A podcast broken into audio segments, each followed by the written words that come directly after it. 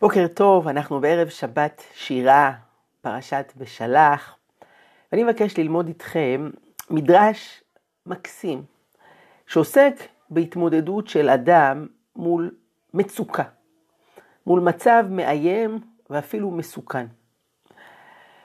אנחנו נגלה שאותו דבר שקרה לבני ישראל לפני אלפי שנים, קורה גם לנו, והתגובות הן אותן תגובות, וההתמודדות האפשרית היא אותה התמודדות. בואו ונחזור אחורה. אנחנו נמצאים באחד הרגעים הקריטיים בהיסטוריה של עם ישראל. רק לפני כמה ימים יצאנו ממצרים. אחרי 210 שנה של עבדות נוראית, סוף סוף משתחררים לחירות ויוצאים בדרך אל הארץ המובטחת. לא חולף שבוע, ופתאום המצרים מופיעים מחדש. היינו בטוחים שזה נגמר, חשבנו שנפטרנו מהם. הם קיבלו עשר מכות, די, גמורים, לא נראה אותם שוב. חשבנו? אז חשבנו.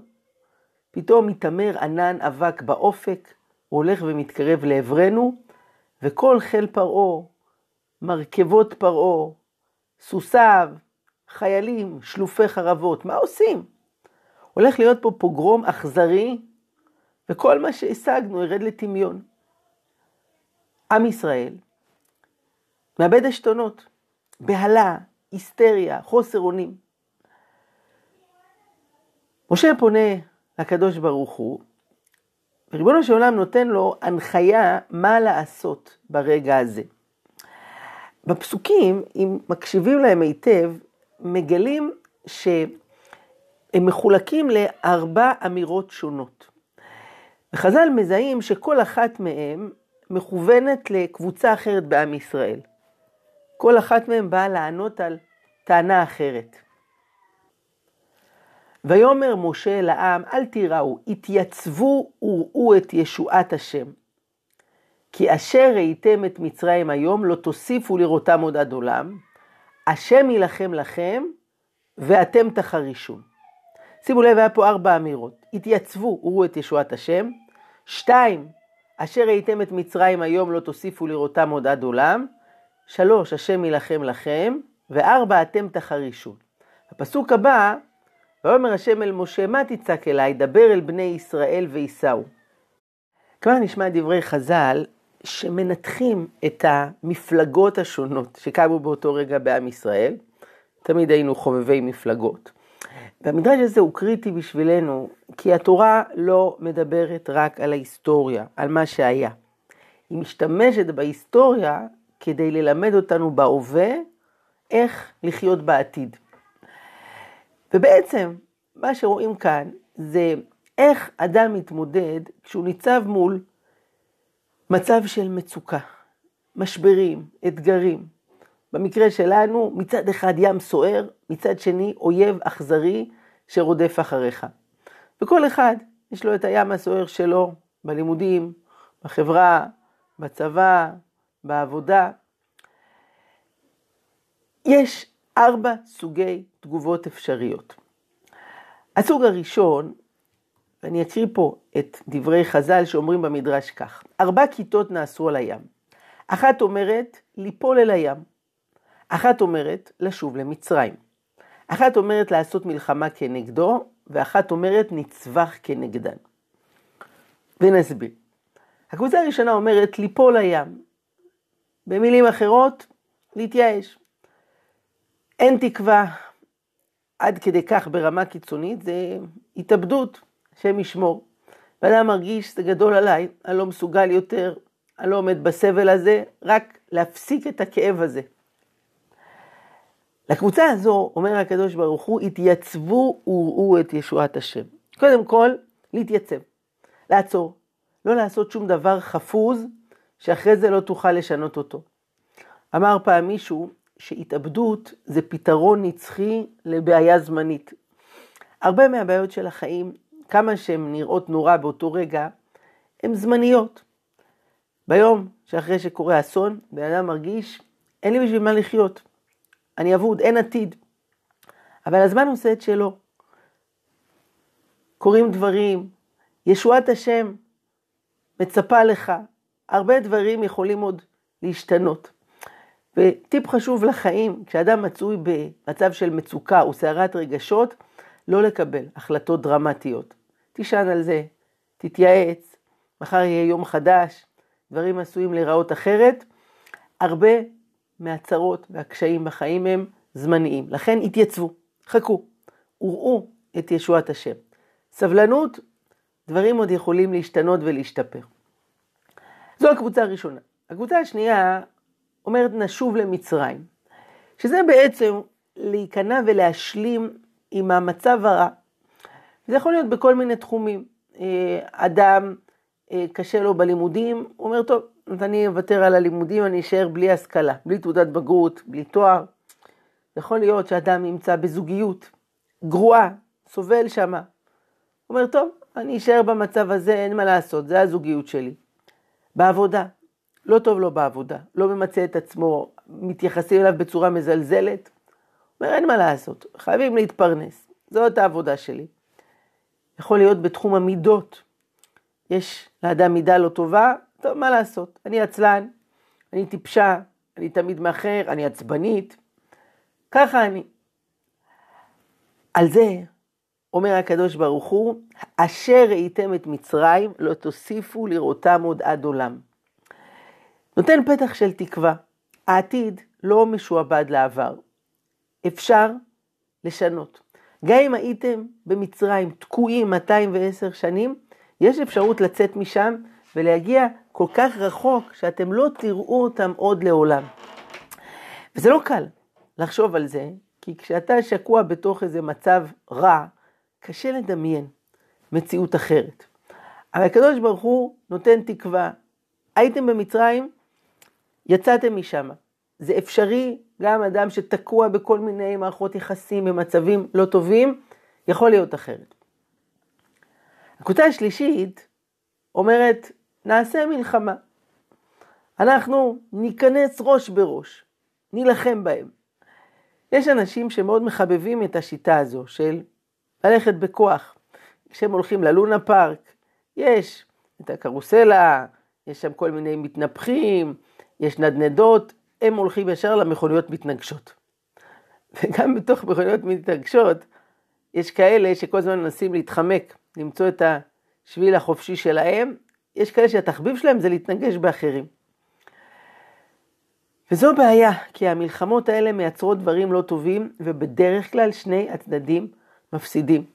כשיש מלחמה, יש כעס, וכשאדם כועס, הוא מסוגל לעשות דברים שאחרי זה הוא יתחרט עליהם. להגיד דברים שהוא לא יאמין איך אני הוצאתי דבר כזה מהפה, וזה היה כל כך פוגע, אבל הכעס שולט בך, זה פשוט נורא מה שיוצא. מה הפתרון? איך מתמודדים עם הדחף הזה, להסתער קדימה, להראות לו מה זה, להילחם? אז קודם כל, עוד לפני מה שהקדוש ברוך הוא אומר, לקחת נשימה, להירגע. בדרך כלל, רק מפסידים מהמלחמות, לא מרוויחים. אני אשיג יותר את המטרות שלי בדרכים של שיח, של שלום, ולא בדרך של להיכנס ראש בראש. מה הקדוש ברוך הוא אומר על הדרך הזו? השם יילחם לכם. שזה להכניס למשוואה עוד דבר. זה ריבונו של עולם. לא אנחנו מנהלים את המציאות, וגם לא את הכל אפשר לשנות. גם כשאפשר לשנות, הדרך לעשות את זה בדרך כלל היא לא על ידי מלחמה. וכשאנחנו מוכנים לשחרר, להבין שלא הכל בידינו, לא אנחנו אחראים לכל המצבים, היכולת שלנו לשנות אנשים אחרים היא מאוד מוגבלת, אנחנו צריכים להתמקד בעצמנו, זה קצת משחרר, זה מקל, זה מרגיע, ואז אפשר לנסות יותר בנחת, בחוכמה, לנהל נכון יותר את השיח כדי להגיע להסכמות ולהתקרב אל המטרה שלנו. כאן הגענו למפלגה הרביעית, שזה אלה שאמרו נצבח כנגדם, שזה אומר תפילה, נצעק להשם, תתה, אין לנו על מי להישאל אלא על אבינו שבשמיים. כמובן, יש מקום לתפילה, כיהודים מאמינים, אנחנו יודעים, הכל כל יעקב, חשוב מאוד להתפלל להשם. אבל צריך להיזהר ממצב שבו אדם תולה את יהבו בהשם ומסיר אחריות מעל עצמו. רב חיים דוד הלוי היה רב של תל אביב, אומר רב חנה מרתקת בשאלה איך זה שאת מדינת ישראל מי שהקים היה בן גוריון. אומר איך ייתכן שאחרי כל כך הרבה שנים שיהודים יראי שמיים ומאמינים, מתפללים להשם ולירושלים עירך ברחמים תשוב ותחזינה עינינו בשובך לציון ברחמים. בסוף מי שהקים את המדינה בציון זה לא היה חזון איש, אלא זה היה דוד בן גוריון. התשובה שלו מטלטלת מאוד. הוא אומר, הדתיים, החרדים, לא היו מסוגלים לעשות את זה. למה? כי הם סמכו על אלוקים, שיעשה בשבילם את העבודה. דווקא החילונים אמרו, אם אין אני לי מי לי, אל תגידו יום יבוא, הביאו את היום. זה תלוי בנו. אז הם הלכו ועשו והקימו. הדתיים נשארו בצד, חיכו למשיח, והתוצאות בהתאם. אומר, מי שטרח בערב שבת יאכל בשבת. מי שלא טרח, יאכל אותה בשבת. זה שמדינת ישראל היא לא הולכת לפי כללי השולחן ערוך, אלא לפי חוקים אחרים. זה קשור לזה שמי שהקים אותם לא היו אנשים יראי שמיים, וכל זה נובע מהנצבח כנגדם. האנשים המאמינים סמכו על הקדוש ברוך הוא שיעשה בשבילם את העבודה, ולא הבינו שוודאי שהקדוש ברוך הוא עוזר, אבל הוא, הוא מצפה שאנחנו נרים את הכפפה, אנחנו נהיה שותפים עם אל, כמו שאומר המדרש. זה בדיוק מה שאומר הקדוש ברוך הוא לבני ישראל, הקבוצה הרביעית, ואתם תחרישון. יש רגעים שבהם זה לא הזמן להתפלל, זה הזמן לעשות. ולהאמין שהשם נותן בידך כוח לעשות חיל. זוכר, לפני שנים עברתי דירה, והייתי גר בעיר אחת, שכרתי, ועברנו למקום אחר, והיינו צריכים להחליף דייר שגר שם. הוא היה אמור לפנות את הדירה, ואנחנו נכנסים, הכל היה מתואם ככה, הוא יוצא, אנחנו נכנסים. ערב לפני המעבר, ככה קפצתי אל הבית המיועד, לראות שהכל מסודר, הכל טוב. זה היה עשר בלילה, ומחרת בבוקר אנחנו צריכים להיכנס לשם. אני דופק בדלת, הוא פותח לי, עכשיו אני רואה מעבר לכתף שלו, הבית נראה מסודר לגמרי, כאילו הפרחים בעציץ, כלים מלוכלכים בכיור, אין אריזות, אין ארגזים, כלום. אני אומר לו, תגיד, דוד, מה קורה? הוא אומר, מה? אתה יודע שמחר בבוקר אנחנו עוברים לפה, צריך לארוז, אצלנו כבר הכל שבועיים מוכן. אתם יודעים מה הוא אמר לי? הוא אמר, אל תדאג יוני, תבטח בהשם, יהיה בסדר. אמרתי לו, אני אבטח בהשם, אבל אתה תתחיל לארוז. אל תשאלו. עבדנו שם כל הלילה, לעזור לו לקפל את הדברים, בבוקר איכשהו נכנסנו. זה המקומות שלא הזמן להגיד, תפתח בהשם יהיה בסדר. יש זמנים שצריך לפעול, לעשות, כדי לדאוג שיהיה בסדר. וזה מה שאומר הקדוש ברוך הוא למשה במשפט הבא, מה תצעק אליי? דבר אל בני ישראל וייסעו, לנוע קדימה.